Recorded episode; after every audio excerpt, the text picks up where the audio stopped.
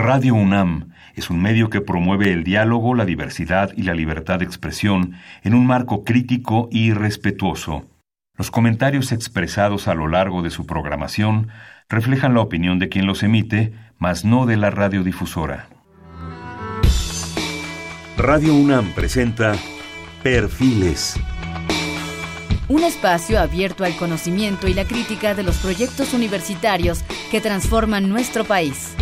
Conduce Hernando Luján. ¿Qué tal? ¿Cómo están? Buenas noches. Estamos nuevamente en Perfiles, un espacio en donde conversar con las mujeres y los hombres que día a día forjan nuestra universidad. Este es un programa más de la Coordinación de Humanidades, y específicamente de la Dirección General de Divulgación de las Humanidades. Para ello se encuentra con nosotros el maestro Francisco Hernández Avilés, jefe de difusión de la Coordinación de Promoción y Distribución de la Dirección General de Divulgación de las Humanidades de la UNAM.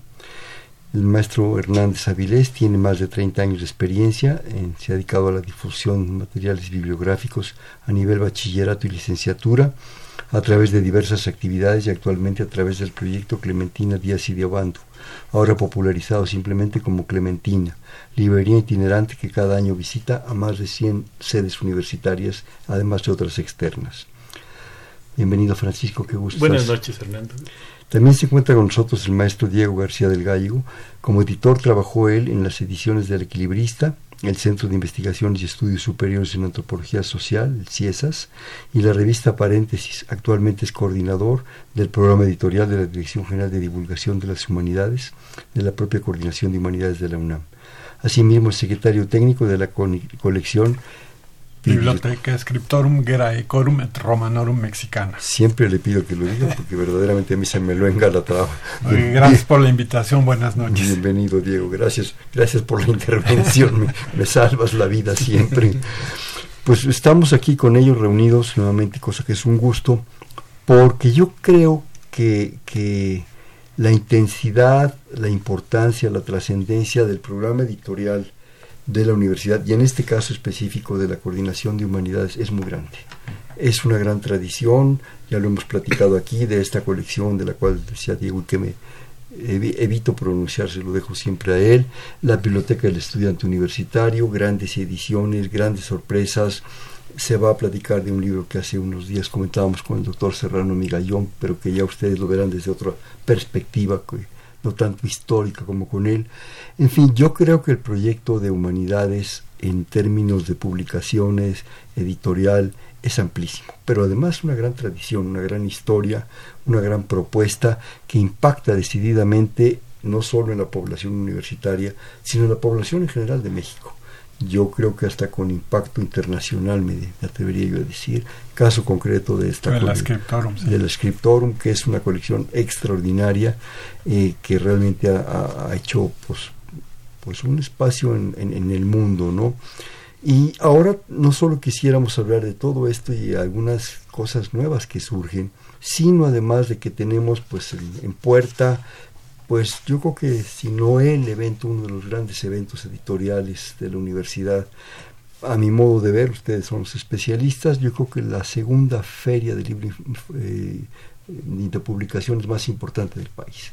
Guadalajara ya se ha convertido en algo muy grande y muy importante. Curiosamente, la feria de minería fue más vieja, inició primero, pero bueno, pues situaciones de espacio, de acotamiento, no le han permitido crecer, pero sí tener un impacto cultural y de presentaciones muy grande, y la tenemos pues a la vuelta de la esquina. Este miércoles, si mal no recuerdo, estará esta feria, la 41ª Feria Internacional, ¿cómo se dirá de otra manera? La 41ª, que se realizará del 20 de febrero al 2 de marzo en el ya conocido Palacio de Minería.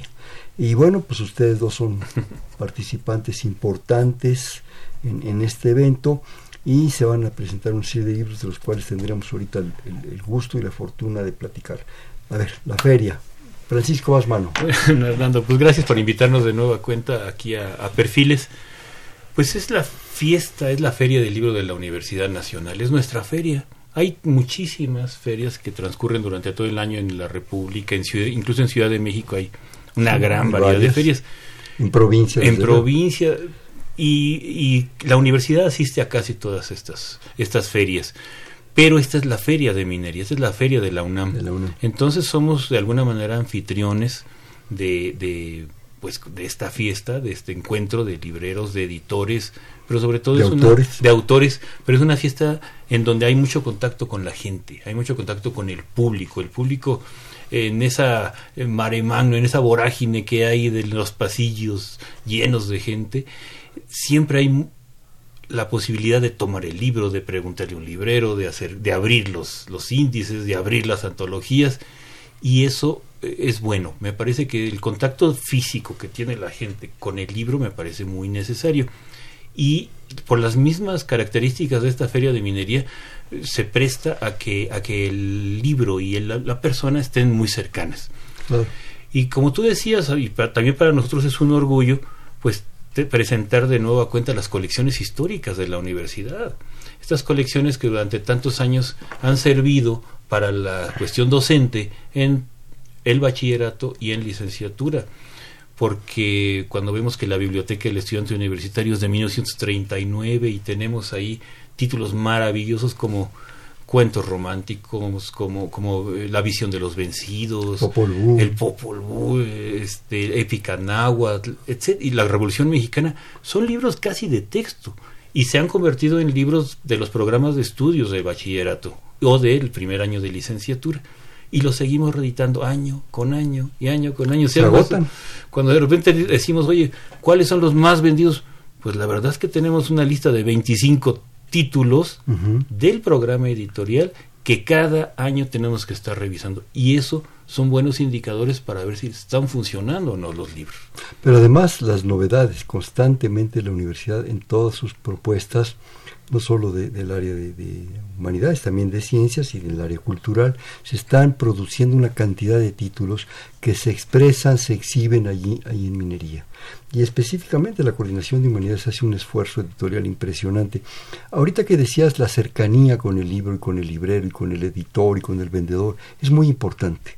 Yo creo que esa es una de las riquezas de minería, que estás en los stands, a veces pequeños, a veces grandes, y puedes agarrar el libro y hojearlo y revisarlo y ver el índice y ver cuánto cuesta y si tienen descuento y discutir un poco tus intereses. Si me permiten, yo creo que una de las librerías que a mí más me sorprendía era la librería del Prado, antes de que se cayera el Hotel del Prado. Era extraordinaria, había unas maravillas en aquella librería, pero no se podía tocar un libro.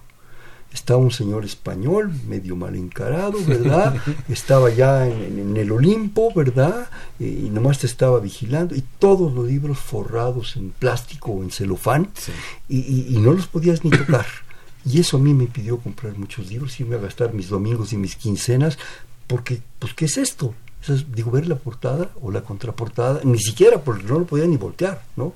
En cambio, esa riqueza de ver el libro, tocarlo, manosearlo, olerlo, no, eso es otra cosa, y eso se da en minería. Así, abrir los índices, es muy importante. Nosotros en la experiencia que tenemos con los muchachos de bachillerato, que vamos varias veces al año a los planteles de prepas o CCHs, nos damos cuenta del temor que a veces tienen los chavos en acercarse al libro. Piensa que mueren. Cuando nos dicen, oiga, maestro, ¿y puedo tocarlo? Le digo, oiga, pues para eso es. Evidentemente, este es un libro generado en la universidad para la gente, para los jóvenes. Entonces ya les quitamos el retractilado, ya los abrimos, les presentamos los índices y dicen, se me hace que sí me lo va a llevar. Claro. Porque sí es muy importante el fomento a la lectura.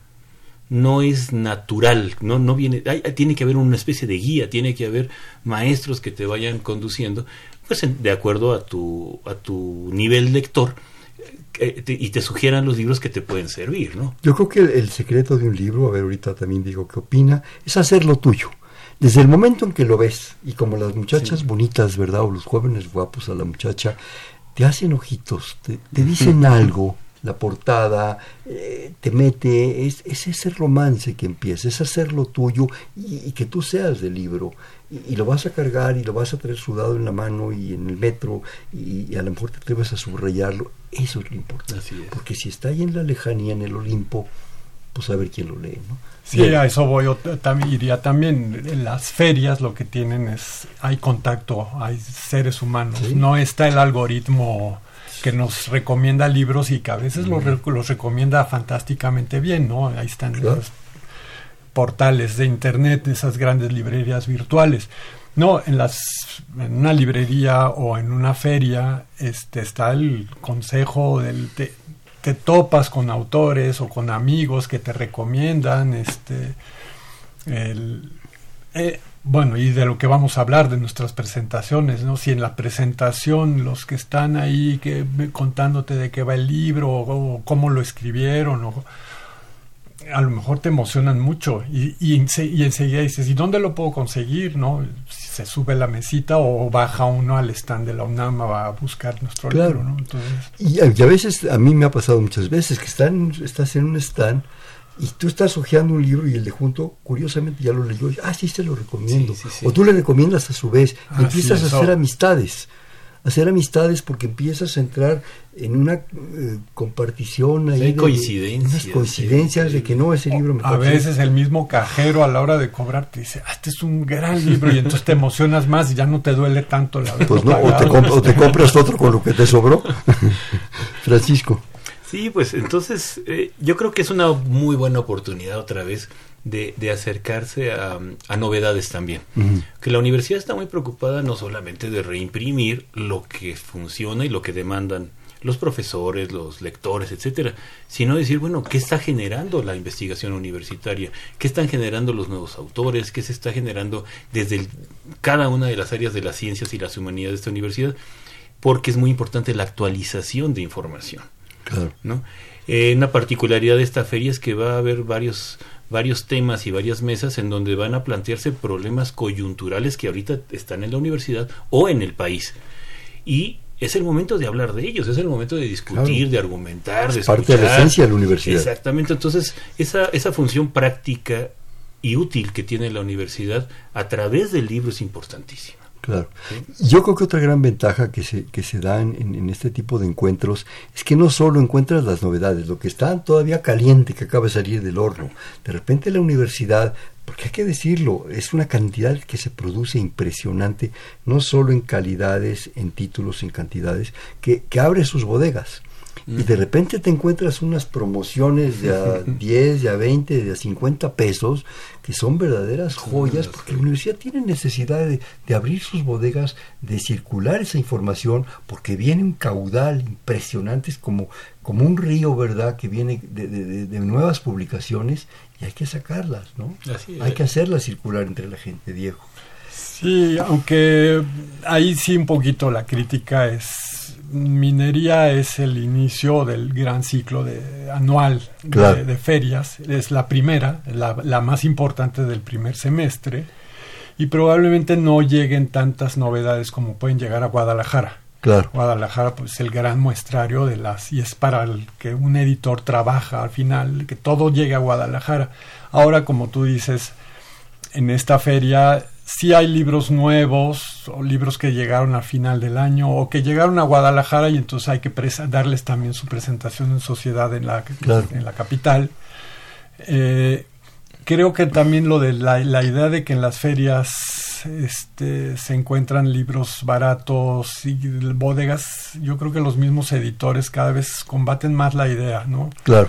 Con la ley. Pero si lo encuentras. Sí, no, claro que sí. Yo me he encontrado unas verdaderas joyas ahí y a un precio accesible. Y eso te motiva a ir y a buscar otras cosas y a actualizarte. Bueno, y a veces también el que estén juntas muchas librerías, muchas editoriales, que probablemente en otras librerías sea más difícil, y entonces aquí están, digo, no solo los de la UNAM, hay que hablar de todas las demás, de todos, ¿no? Uno que tiene ese vicio de adquirir libros. Sí, yo creo que llegan cosas extraordinarias de muchas partes, ¿verdad?, que encuentras ahí, ¿no? Yo recuerdo con un gran cariño aquel mundo que de repente se nos venía de libros cubanos, que prácticamente ya no encuentras, ya son verdaderas joyas, ¿no? Las obras de Martí, las cartas de Martí, en fin. El stand de Cuba era uno de los que había que visitar siempre. Y el de China. ¿sí? Que lo mismo traían unas cosas de sobre todo ilustradas, porque pues el chino no era así como... Exacto, ¿no? Y acá en la Feria de Minería también, como los editores el año, digamos, los ya tienen su stand previo, más o menos seleccionado, entonces ya sabes dónde ubicar a la Universidad Veracruzana, ya sabes, claro, a la del Estado de México, ya sabes dónde está la Ibero, dónde está la UDG, dónde está Nuevo León, y eso es bueno, porque ya esperas las ediciones de esas editoriales o de esas escuelas que pues mandan sus novedades. Claro. ¿No? Estás pendiente de lo que puedan surgir en estas en estos stands que representan a universidades en donde no podemos ir nosotros a comprarlos a esos lugares, pero de repente ya están ahí, ¿no? Sí, sí, es un espacio interesante. Aquí me hicieron favor ustedes de ofrecerme, a mí, bueno, y al público desde luego, que es lo más importante, una serie de eventos, presentaciones, que yo quisiera que fuéramos comentando, sí, si no tienen inconveniente. Empezaríamos, bueno, con en la secuencia que ustedes me pusieron, el sábado 22 de febrero, o sea, prácticamente en caliente el asunto, primer sábado, a las 13 horas en la sala de la Academia de Ingeniería. Es un homenaje a las obras de Miguel León Portilla. Participan Ana Carolina Ibarra, directora del Instituto de Investigaciones Históricas, y Rodrigo Martínez Paráx. Y tú moderas, Diego, así es que platícanos. Bueno, la idea es, creo que la última vez que estuve en estos micrófonos hicimos un programa de homenaje a Miguel León Portilla, uh-huh, y pues, desafortunadamente poco tiempo después falleció. Y entonces, bueno, se han venido todos los homenajes posibles, ¿no? Todo el tiempo. La idea es, uh-huh, seguir festejando, ¿no?, su memoria. Y se da la feliz o triste coincidencia de que el 22 de febrero era el cumpleaños de Miguel León Portilla. Hubiera cumplido 94 años. Uh-huh. Y la Coordinación de Humanidades, como editora de La Visión de los Vencidos, no los libros más vendidos, sino el que más se vende en la UNAM, más se lee, pues decidimos hacerle este homenaje, donde aprovecharemos para hablar de La Visión de los Vencidos, una edición que hicimos conmemorativa del mismo libro, que el año pasado cumplió 60 años de la, uh-huh, primera edición. Tú trajiste aquí tu ejemplar de la primera edición. Tú lo fotografiaste. Me sirvió mucho para esta versión conmemorativa. Sí, es un privilegio tener esas ediciones. Sí, y entonces hablaremos de la coordenada que escribió de Flor y Canto, otra manera de percibir la realidad, de Teotihuacán a los aztecas. Sí, que es una antología maravillosa de lecturas universitarias. Creo que lo padre es el panorama general de las obras de Miguel León Portilla, ya que hay libros muy especializados y libros que se han vuelto muy populares también para un público más amplio. Y eso es importante, ya que pues ves que la intención del doctor León Portilla pues era hacer una difusión de la historia, ¿no? Y creó escuela, creó una serie de una línea que seguir en relación con la visión que se tenía del mundo prehispánico y de la poesía. Muchas de las traducciones que tenemos del mundo prehispánico son de él. Y decían, o hay la idea de hacer más homenajes, más mesas alrededor de León Portilla. El maestro Macotela decía que va a haber casi 15 mesas alrededor de durante esta feria. Discutiendo sobre el asunto de la obra de León Miguel León Portilla. La feria prácticamente está dedicada a Miguel León Portilla, y nuestra presentación, yo creo que más lejos de ser una cosa muy académica, yo creo que queremos más hablar del personaje. Entre académico y emotivo, ¿no? Exactamente, ¿no? Yo creo que acaban ustedes de mencionar algo muy importante para mí, desde muy personal punto de vista. La esencia de la investigación no solo es investigación per se, en sí misma. Exacto. Es difundir las cosas. Así es. Es no solo hacer la investigación puntual de la poesía, no sé qué, de Nezahualcóyotl. Es esa amplia difusión, es ese llegar al público que nos permita y nos otorga ser un poquitito más cultos, ¿no?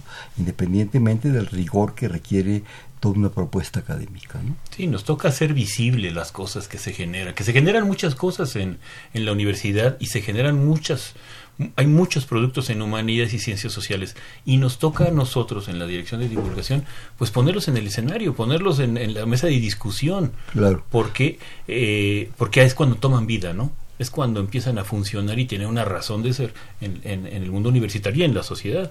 Y sí, como decía Diego, hacerlo más amable, más humano. Sí, y bueno, tú mismo ahorita ya dijiste que yo fotografié el libro, yo te dije que en una de esas, y claro, yo soy el moderador, pero siempre me da tiempo de por ahí de algún comentario.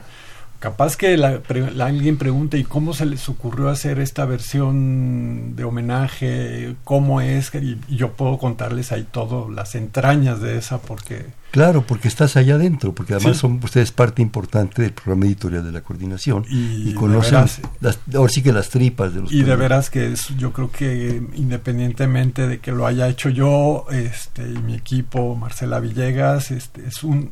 libro que quedó muy, muy, muy bonito. Vale la pena, de veras. Claro.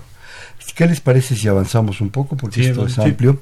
El sábado 22 de febrero, ese mismo día, pero nada más que a las 14 horas, y en la sala de la Academia de Ingeniería, se va a presentar La vorágine, ni más ni menos, de don José Eustasio Rivera, ¿verdad? Una extraordinaria novela, yo creo, no lo sé, ustedes corríjanme, fue de las primeras novelas latinoamericanas internacionales. O sea, que tuvieron un impacto mundial, ¿no? Que verdaderamente... Sí, el doctor Curiel menciona en el prólogo de la obra que tuvo el mismo impacto en esos tiempos, 1920 y tantos, 28, sí. 29, tuvo el mismo impacto que Cien años de soledad o Rayuela. Sí, fue una novela que es un antecedente del boom. Sí, de esa creación de la novela norteamericana, que bueno, siguió con grandes cosas, de Doña Bárbara, Los hombres de maíz, en fin, y luego ya vino un gran sertón, claro, Guimarães Rosa, todos ellos, ¿verdad? Y bueno, ya una situación cumbre fue García Márquez, pero tenía todo un antecedente, Rodolfo. Bueno, y de hecho yo creo que voy a jugar, este verbo que ahora está de moda por las series, spoilear un poquito. Y creo que en una de esas el doctor Curiel, que es quien hace el estudio introductorio, va a discutir en la presentación, comparando La vorágine con el libro más reciente de Vargas Llosa. Entonces creo que por ahí puede ser muy interesante. Sí, puede ser una posibilidad importante. Son novelas muy vivas. Está también el maestro Hernán Lara Zavala, que es el director de la colección. Y hablar de esta colección en sí, que la colección se llama Nuestros Clásicos, en donde están todo Shakespeare, está Darwin, está Goethe, Dante, ¿no? Heine, entonces, Erasmo de Rotterdam. Y yo creo que en este caso concreto de La vorágine es importante, sobre todo pienso en los jóvenes, que vean este libro. En su momento fue un hito y lo sigue siendo motivo de análisis y de reflexión, ¿no? Porque tiene mucho de ese momento latinoamericano que nos debatíamos entre querer ser algo y no sabíamos si íbamos a poder, en fin, y que se expresa en las artes, que se expresa en las letras, que es muy, muy importante, y que yo creo que en muchos casos como este sorprendió al mundo, ¿no? Sí, tienen mucho de novela psicológica, mucho también el costumbrista, desde luego, pero también el paisaje arrebatador tiene Sudamérica, ¿no? Colombia. Y que tiene que ver con las sensaciones personales, ¿no? Y con la ambición de los personajes que ahí salen los protagonistas. Es el antecedente de una novela moderna también esto, porque los finales también quedan bastante abiertos. Y entonces, de una escuela que impacta Traven aquí en México, ¿verdad? Con Traven, Los Colgados. Claro, los Colgados tiene que ver con una serie de gentes que realmente nos sorprenden. Rómulo Gallegos. Te digo, Guimarães, Lezama Lima, todos Asturias ellos. Asturias también tiene que ver con estos los antecedentes. Sí. No sé si quieren comentar algo más de La vorágine. No, pues con eso cerraríamos las actividades del sábado. Sí, pasamos ahora al domingo 23 a las 12 horas en la sala de Academia de la Ingeniería. Se va a comentar la obra El amor encendido. El atanor encendido, aquí precisamente lo tengo. El atanor encendido, es que tengo la sombra del micrófono encima. El atanor encendido, antología de cábala alquimista, agnosticismo, por la maestra Angelina Muñiz Huberman y Miriam Huberman Muñiz, y participan las autoras en la presentación de este libro, y modera ni más ni menos que Malena Mijares. Por favor, ¿qué comentan? Bueno, es una antología de estas tres tradiciones del pensamiento judeocristiano, ¿no? Los cabalistas, los gnósticos, y el demiurgo, este Dios que crea el mundo imperfecto, y la alquimia, que a final de cuentas se mezclan las tres cosas, ¿no? Son como muy atractivas. La antología está preparada, vienen, por ejemplo, tres textos, pedazos de textos de la tradición judía, el Zohar, el libro del Resplandor, ¿no? Y luego gente que la ha interpretado, como un pedacito de Borges. Yo pensé que iban a incluir el poema del Golem, pero pusieron más bien parte del Aleph, poemas de Bonifaz Nuño. Por el lado por ejemplo, del gnosticismo, hay textos también gnósticos, pero luego hay ya interpretaciones modernas. Esther Seligson, que además era traductora de Cioran mismo, el asiago de Miurgo. De la alquimia lo mismo, ¿no? Hay textos de alquimia, tal cual, de Cornelius Agripa, sí. Y lo interesante también es el tono con el que está platicado el libro, ¿no? Angelina Muñiz y Miriam Huberman Muñiz le dan un tono de difusión, sí. Lo que decíamos, no es un texto hermético, sí, que tendría mucho que ver con esto. Para los seleccionados. Pero entonces va muy, muy despacio y lleva al público, lleva al lector, primero con las definiciones. ¿Qué significa cábala? ¿No? ¿Qué significa alquimia? ¿Qué es el agnosticismo? Y empieza abrir el panorama a diversos ejemplos, a antecedentes históricos y a nuestra realidad, nuestra actualidad relacionada con esos temas. Claro. Es decir, es un manual de iniciación, vamos a decirlo. Sí, y hay que comentar que el atanor encendido es una de las esencias alquimistas, es el horno. Sale el horno. Es el horno donde se están fraguando las cosas y donde el mercurio se irá transmutando, ¿verdad? Y de hecho la portada está diseñada por el maestro Diego García del Gallego, que también es una portada hermética y llena de símbolos y llena de alegorías, ¿eh? Si me permiten, yo quisiera aquí unas cuantas cuartetas leerlas que me encantaron.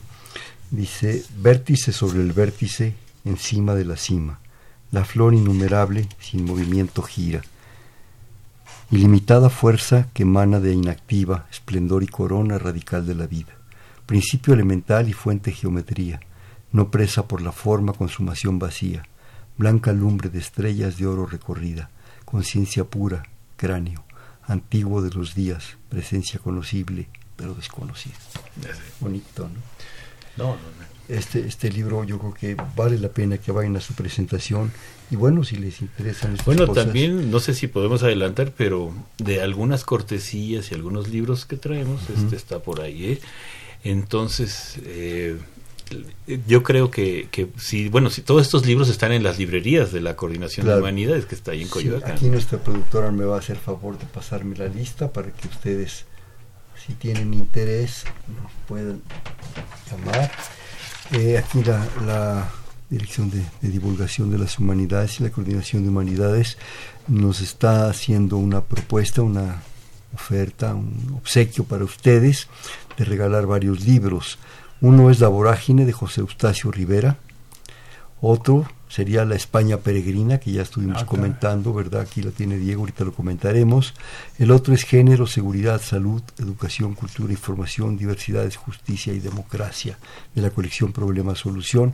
Y el último sería un ejemplar de cada uno, ¿verdad? Un ejemplo. El atanor encendido, que es del cual acabamos de leer un breve pedazo. Y como ya saben la dinámica, por favor hablar. Nuestra productora Carmen Sumaya va a estar al pendiente, y lo único que tienes es decir: quiero tal, lo repito, La vorágine, España Peregrina, el de Problema Solución, que incluye varios temas, género, educación, cultura, en fin, y por último el cuarto sería El atanor encendido. Es cosa nomás de comunicarse con nosotros al 55 36 89 89, repito, 55 36 89 89, apuntarse con Carmen, con nuestra productora, y recogerlos en la Casa de las Humanidades a partir de mañana. cita en Presidente Carranza 162 en Coyoacán, y puede ser esta obtención del libro de lunes a viernes de 10 a 17 horas. Así es. Pues vamos a un corte, si me permite. Este es Perfiles, un espacio en donde conversar con las mujeres y los hombres que día a día forja nuestra universidad. Un programa más de la Coordinación de Humanidades y la Dirección General de Divulgación de las Humanidades. Están con nosotros hablando de la Feria de Minería y de varias presentaciones y novedades. El maestro Francisco Hernández Avilés y el maestro Diego García del Gallego. Estamos en el 55 36 89 89. Les repito, 55 36 89 89. Se pueden comunicar con nosotros para adquirir uno de estos 4 libros. Gracias.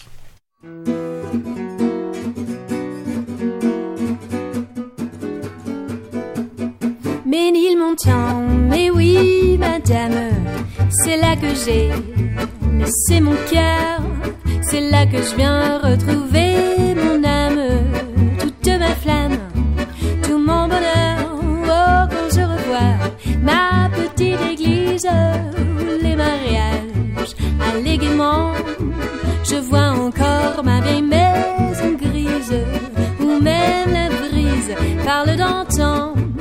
Elle me raconte, comme autrefois, de jolis contes. Au jour passé, je vous revois, un rendez-vous, une musique, les yeux rêveurs. Tout un roman d'amour poétique et pathétique, Ménilmontant.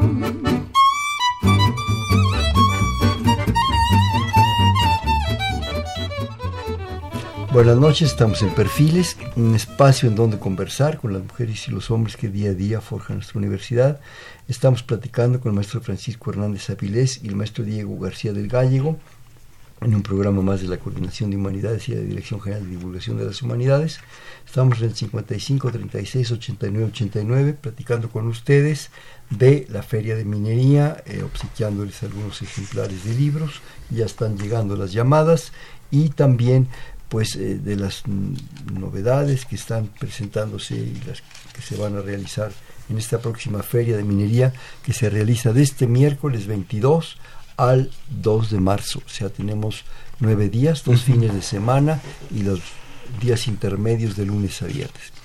El domingo 23 a las 14 horas en la Feria de Minería, en la sala de Galería de Rectores. Además, el lugar, es hermoso. El lugar es hermoso, empezando por los aerolitos, ¿no? Es una hermosura que además se pueden tocar, ¿sí? Es cosa que es una sensación especial. Pero decíamos, en la sala Galería de Rectores, domingo 23 de febrero a las 14 horas, se va a comentar, se va a presentar la obra España Peregrina, edición facsimilar. Si ustedes recuerdan, hará 2 semanas, si mal no recuerdo, estuvo conmigo, aquí fue un gusto y un honor, el maestro Fernando Serrano Migallón, hablando de este libro y de los maestros que vinieron en el exilio.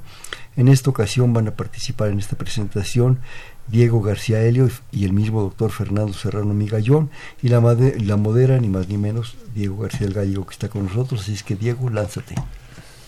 Bueno, es que este libro es en realidad una revista. Se reunieron los... Es un facsímil de una revista, la revista que el exilio español, el exilio republicano, es la primera publicación que hacen en México ya, ¿no? La dirigía Juan Larrea, estaba ahí José Bergamín, y con colaboradores como es ahora de aquí Rodolfo Halfter, ¿no? Encuentran cosas de García Lorca, sí, García Lorca ya había muerto, pero aquí adelantan Poeta en Nueva York, que lo editó en editorial Séneca, José Bergamín, ¿no? Sí. Textos, y entonces, de Carlos Simas. Sí, textos, es impresionante. Son eso, las 8, el último número es un número doble, 8-9, están aquí reunidos todos. La edición es fantástica, porque si el soneto de Sor Juana Inés de la Cruz, puesto en música por Rodolfo Halfter, se había publicado separata, viene la separata, viene la hojita para suscribirse a la revista, la publicidad, los anuncios de las escuelas de la época, ¿verdad? El Luis Vives. Y es la discusión, aquí discuten aquí está el poeta en Nueva York, ¿no? Un adelanto, un anuncio del las obras publicadas por Editorial Cénica, una foto de García Lorca. Entonces, es fantástico. Aquí ya lo abrí al azar en España Peregrina, el número 2, escribe Juan Larrea, Emilio Prados, José Manuel Gallegos, Rocaful, que es el que luego termina traduciendo en la Scriptorum, José Renau, y hay un artículo, bueno, tradujeron a Gerard de Nerval, pronto José, algo sobre Ortega y Gasset por José Manuel Gallegos, Adolfo Sánchez Vázquez, Agustín Millares hacía un registro bibliográfico en cada número. Entonces vale muchísimo la pena, es una joya, de veras una joya. Una joya de la República Española, de la España en el exilio, y de cultura. Sí, un viaje, cultura eso general, yo lo veo también como un viaje en el tiempo.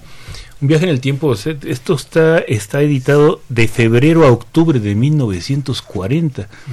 Es decir, pleno momento. Recién llegados los exiliados españoles después de la Guerra Civil, y el tono con el que escriben da mucho de las sensaciones que tenían esos exiliados a meses de haber llegado a México, y que de inmediato hayan hecho un encuentro cultural y lo hayan reflejado en una revista, pues habla de un inmenso impulso de hacer cosas. Y lo segundo que a mí me interesa mucho un poco de esta revista, pues es que son las primeras plumas que también tienen que ver con nuestros libros. Estos son los fundadores de algunas de nuestras colecciones, son colaboradores que desde 1939, 40, 41 empezaron a formar colecciones en México y en la universidad. Es decir, tiene que ver con ese cóctel que se hizo maravilloso de sabios mexicanos con sabios españoles y que formaron ese patrimonio editorial maravilloso que constituye el Colegio de México, la Universidad Nacional, etcétera. A la larga, ¿no? Siglo XXI. Bueno, sí, siglo XXI. Y esto que puede sonar demasiado español, este libro tiene un breve texto de Juan Villoro, y de ese texto me gustó mucho una cita de Villoro, cita a Ricardo Cayo de la Gali, dice: ser descendiente del exilio republicano no es una forma de ser español, sino una forma de ser mexicano. Claro.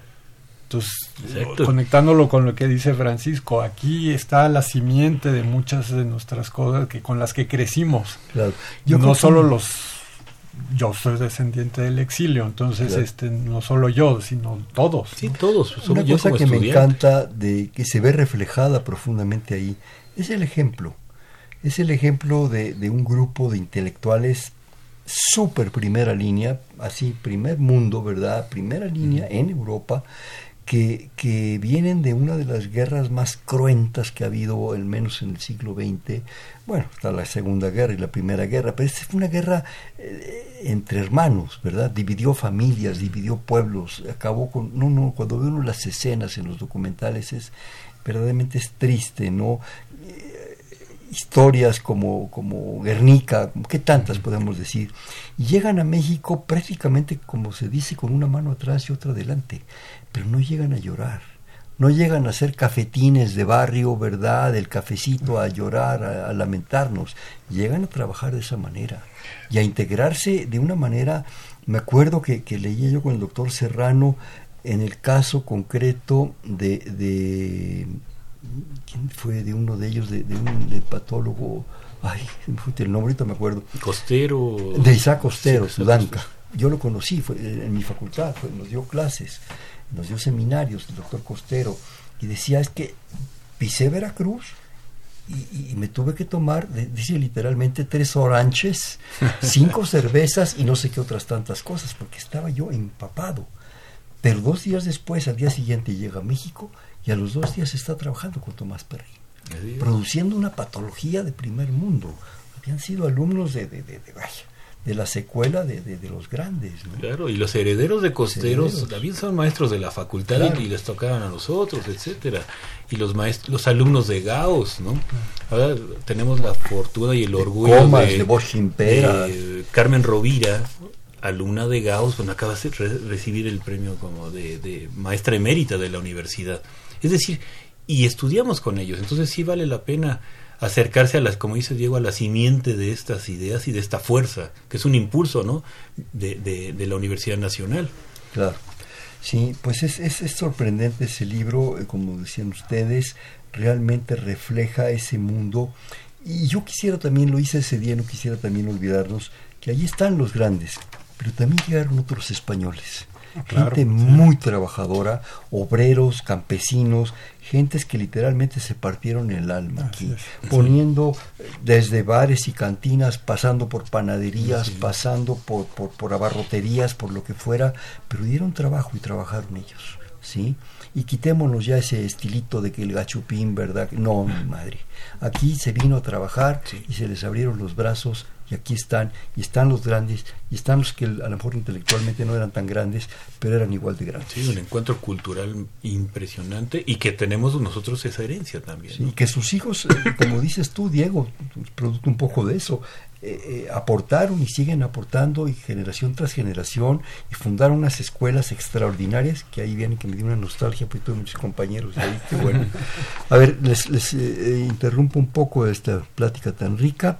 Ya me pasa aquí Carmen, de La Vorágine, la solicita Josefina Cruz, felicidades por la Feria de Minería.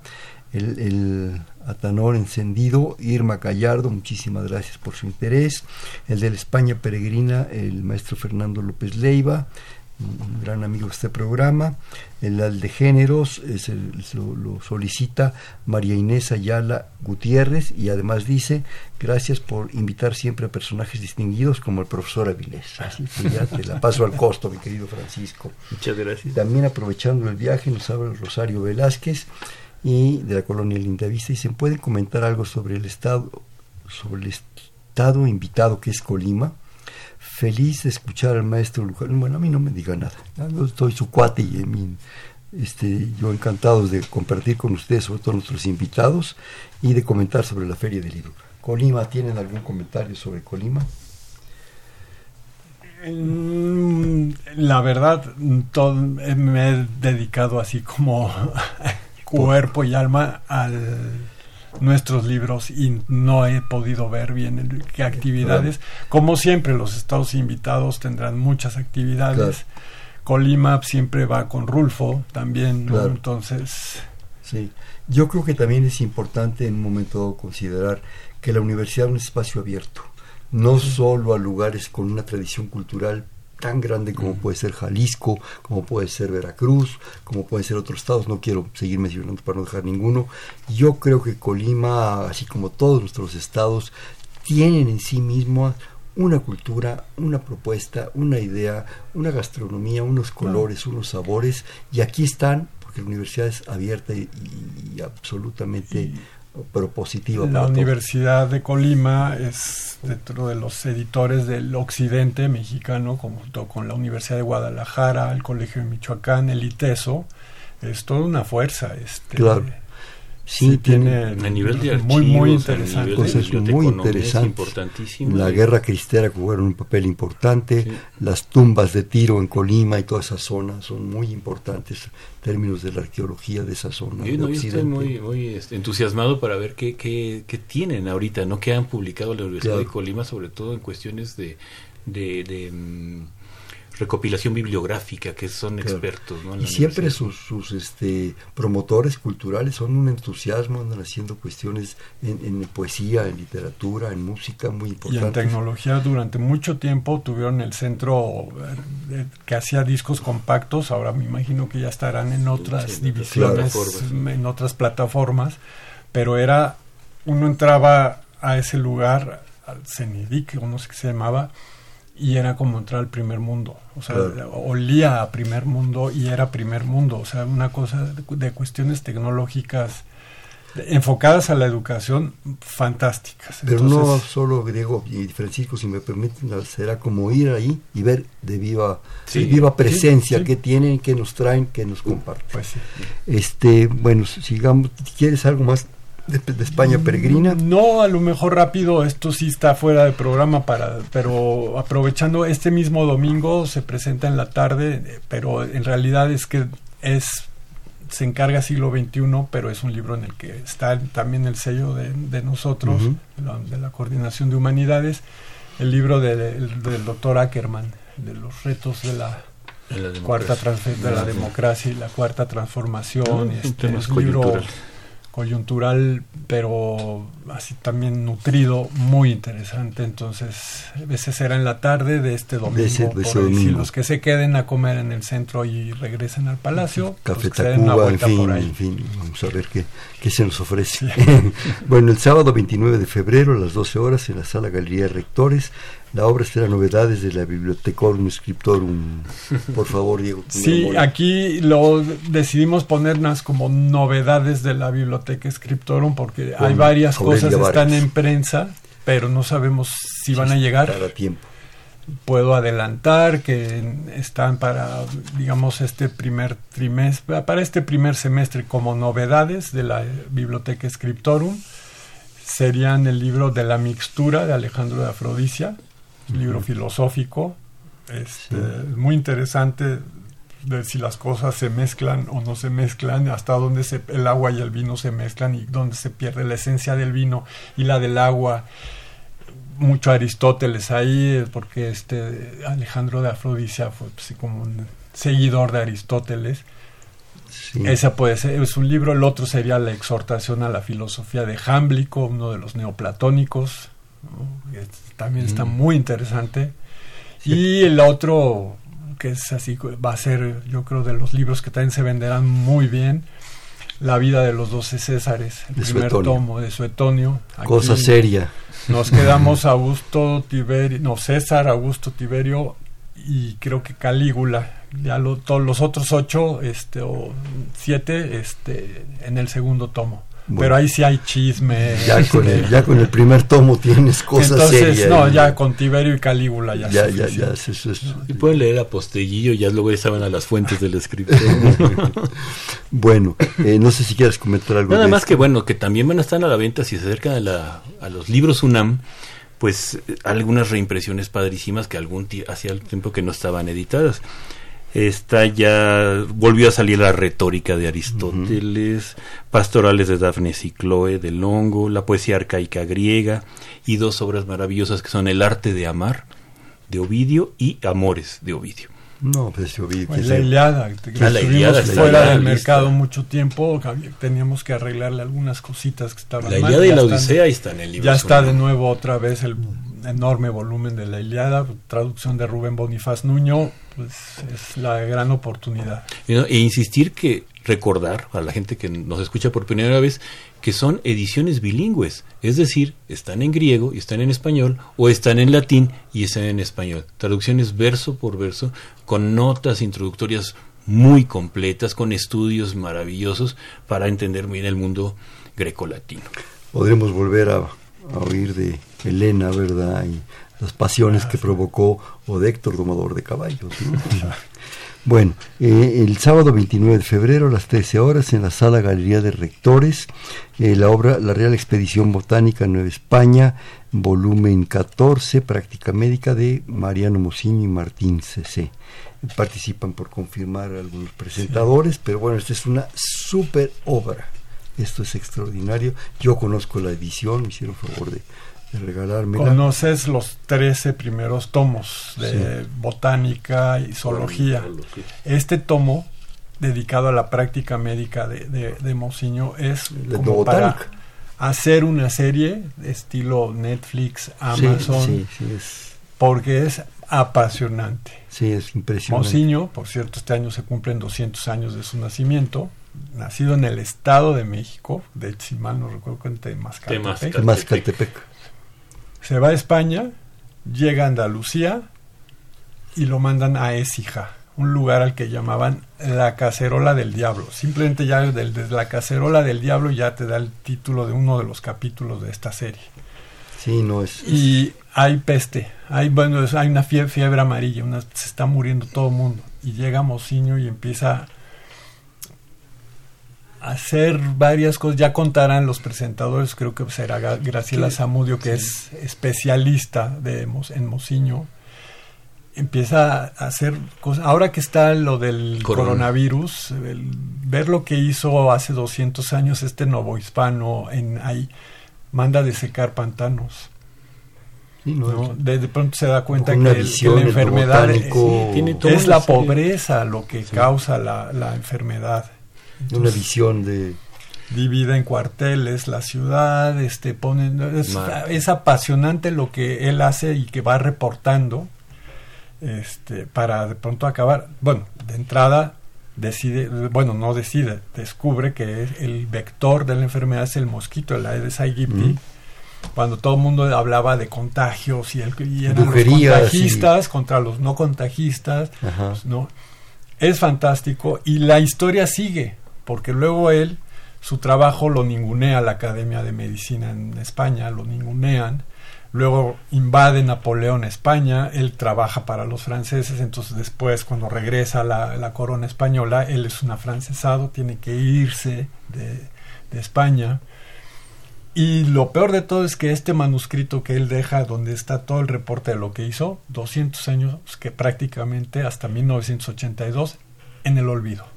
Y es el libro, ahí viene además la obra, aparte de vienen 8 textos de especialistas, ensayos, ¿no? Luego viene todo el reporte de Mozinho contando... Es un librazazo, maravillosamente ilustrado. Además, la calidad del libro es extraordinaria. Es un libro que vale la pena. Si no quieren los 13 tomos, es cierto, es caro todo. El número 14, vale. Es fantástico. Toda la gente interesada en naturalismo, en zoología y todo debe tener botánica, el libro. Este libro... Salud pública. Exacto, es el volumen 14, Práctica Médica se llama.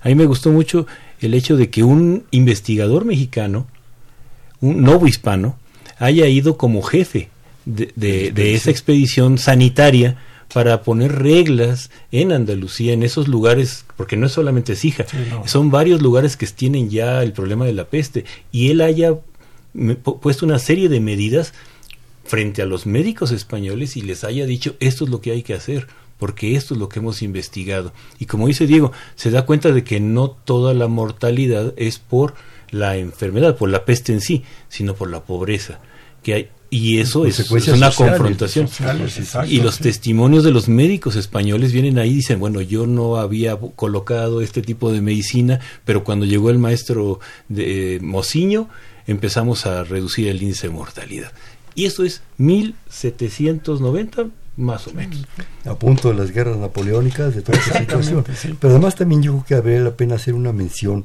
poco si ustedes quieren lateral, a Carlos III. La visión de Carlos III, un hombre con todo el poder del mundo, que sí sabía cómo usar el poder y no andaba haciendo tarugadas, ¿verdad? Ni ocurrencias del día mañanero, ni no sé qué, sino que en un momento dado es la posibilidad de patrocinar mediante todo aquella gran propuesta de la ilustración, patrocinar cosas que han tenido un impacto mundial, ¿no? Que es importantísimo. Oigan, se nos acaba el tiempo, se quedan 3 minutos y todavía tenemos aquí el asunto de, por lo menos a ver si nos da tiempo de ver, el domingo 1 de marzo, 13:00, obra colección, problema solución, de los que acabamos de regalar, en donde participa John Ackerman y Alberto Vital y Fernando Curiel. ¿Algún comentario sobre esto?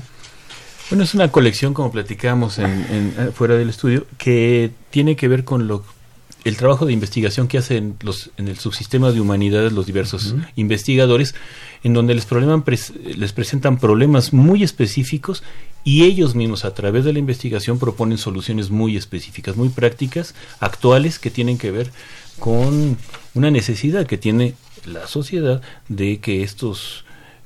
científicos, humanistas, sociales, pues propongan cosas que puedan funcionar en la sociedad. Entonces los temas, el primer libro tiene que ver con género, seguridad, salud, el segundo con educación, cultura e información, y el tercero diversidades, justicia, democracia. Son temas que ahorita están en la boca de todos.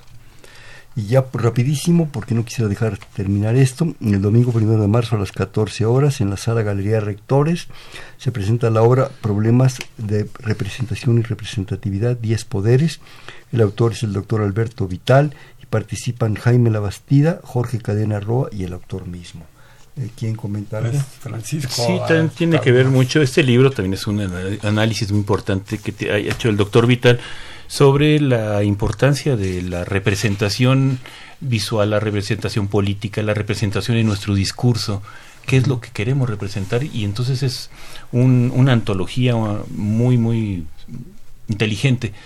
Y históricamente, filosóficamente, con mucha información sobre lo que significa representarnos como individuos, como sociedad, frente a las diversas situaciones sociales, ¿no? Desgraciadamente nos queda minuto y medio, quedó pendiente lo de el tour de la Clementina. Nada más completar, y que como cada año estamos ahorita haciendo nuestro recorrido en la librería itinerante Clementina Díaz y de Abando, una biblioteca, librería ambulante. Trashumante. Mañana estaremos en Prepa 7, el próximo miércoles en Prepa 8, y decir que los chavos están ahorita muy interesados en ver qué libros está haciendo la universidad. Entonces, que nos esperen ahí, porque ya la librería estará muy cerquita de sus aulas y de sus espacios. Claro. ¿Alguna breve comentario de los dos, Diego? ¿Alguna conclusión? Pues nada, ojalá puedan asistir a las presentaciones, a la feria en general, ¿no? Sí. Ojalá. A ver libros, a comprar libros, a disfrutar libros. Exacto, a platicar los libros. Y a participar. Todos estos eventos, se los pasó a decir, son gratuitos. Exacto. Simplemente el hecho de participar en propuestas como esas que ustedes nos han comentado ya nos enriquece. No, la feria cobra, pero es poquito. No, pero me refiero a la presentación. La presentación en sí puede ser. Entrar, ir a un evento, ir a otro evento, y en fin. A veces, si se empieza a llenar, hay que hacer cola desde antes, y a lo mejor, pero bueno, también la cola se pone sabrosa, temprano, la plática, sí, en la cola. Pueden conocer gente, Francisco. Sí, entren a la página de la Feria Internacional de Minería, la Feria del Palacio de Minería, porque ahí está, pues, una cantidad enorme de eventos, de encuentros, de actividades que se van a hacer, y creo que pueden hacer su bitácora, como dicen, su ruta, ¿no? Claro. Su mapa de rutas, que es lo que pueden visitar. La página de la UNAM y luego Feria Internacional del Minería. Así es. Perfecto. Sí. Bueno, por rápidamente, el bote pronto. ¿Sí? Publicaciones. Pasión. Publicaciones. Jóvenes. Feria. Diversión. Feria. Un gran encuentro. Ediciones. Novedades. Ediciones. Lo mismo que publicaciones, pasión. Okay. Trabajo. Rapidísimo. Rebeca Aldama nos habla, felicita el programa. Uno de los profesores de su papá fue exiliado español, y pese a que su papá solo cursó hasta ya la primaria, parecía que hubiera estudiado hasta la preparatoria por el contenido de las clases de ese profesor español. Señora Rebeca Aldama, qué bueno que su papá tuvo una experiencia como esta. Bueno, pues no nos queda más que despedirnos. Este fue Perfiles, un espacio donde conversar con las mujeres y los hombres que día a día forjan nuestra universidad. Estuvieron con nosotros Francisco Hernández Avilés y Diego García del Gallego. En la coordinación, la doctora Silvia Torres; en los controles, Humberto Sánchez Castrejón; en la producción, Carmen Sumaya; en la conducción, Hernando Luján. Perfiles, un espacio donde conversar con las mujeres y los hombres que día a día forjan la universidad. Gracias, buenas noches. Perfiles, un programa de Radio UNAM.